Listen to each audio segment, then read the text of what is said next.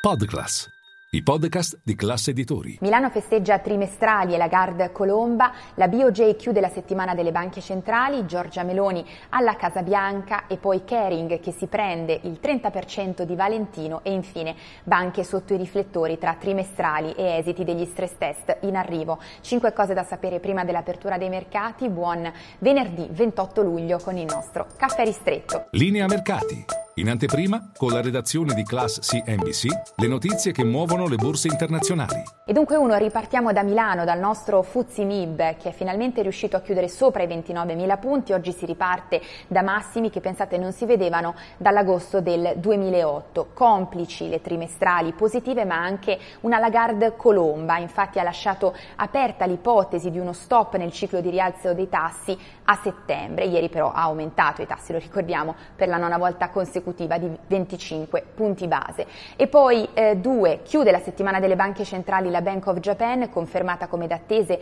la linea ultra accomodante mantenuta finora, tassi ancora negativi in controtendenza rispetto agli altri istituti centrali, promette però la BOJ maggiore tolleranza nel regime di controllo della curva dei rendimenti. Questo è un segno dei timori crescenti per quelli che sono gli effetti collaterali di un allentamento monetario prolungato. La banda di oscillazione resta la medesima, ma il governatore Ueda dice si tratta di un riferimento e non di un limite rigido. E poi tre, Giorgia Meloni alla Casa Bianca, è durato un'ora e mezza il bilaterale con Joe Biden, legami forti indissolubili indissolubili, questo è quanto si legge nel comunicato stampa congiunto al termine del bilaterale. Sulla Cina Meloni ha rassicurato Biden, anche se non ha ancora ufficializzato l'uscita dell'Italia dalla via della seta, gli accordi firmati con Pechino nel 2019, tuttavia Giorgia Meloni ha annunciato presto una missione a Pechino. Sull'altro fronte dell'Inflation Reduction Act, altro dossier spinoso sul tavolo possiamo dire, vale a dire il piano,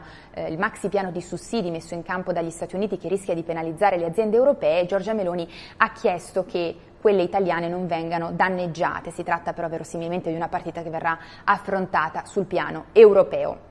E poi 4, settore del lusso ancora in primissimo piano perché Kering ha annunciato ieri sera a mercati chiusi di aver acquisito per 1,7 miliardi di euro il 30% di Valentino, l'acquisizione dal fondo catariota proprietario di eh, Valentino ora ha l'opzione il colosso francese del lusso di salire al 100% nei prossimi 5 anni. Una mossa che arriva poco dopo l'annuncio, la revisione, l'annunciato rilancio eh, del brand Gucci, ma non solo, anche la riorganizzazione ai vertici. Per quanto riguarda la performance borsistica di Kering, il titolo quasi invariato negli ultimi 12 mesi ha fatto fatica se confrontato soprattutto con l'altro colosso del lusso francese, competitor LVMH, che invece negli ultimi 12 mesi ha registrato un rialzo di oltre 25 punti percentuali. E poi 5 concludiamo con le banche sotto i riflettori a Piazza Affari dopo i conti di Unicredit nei giorni scorsi, oggi in arrivo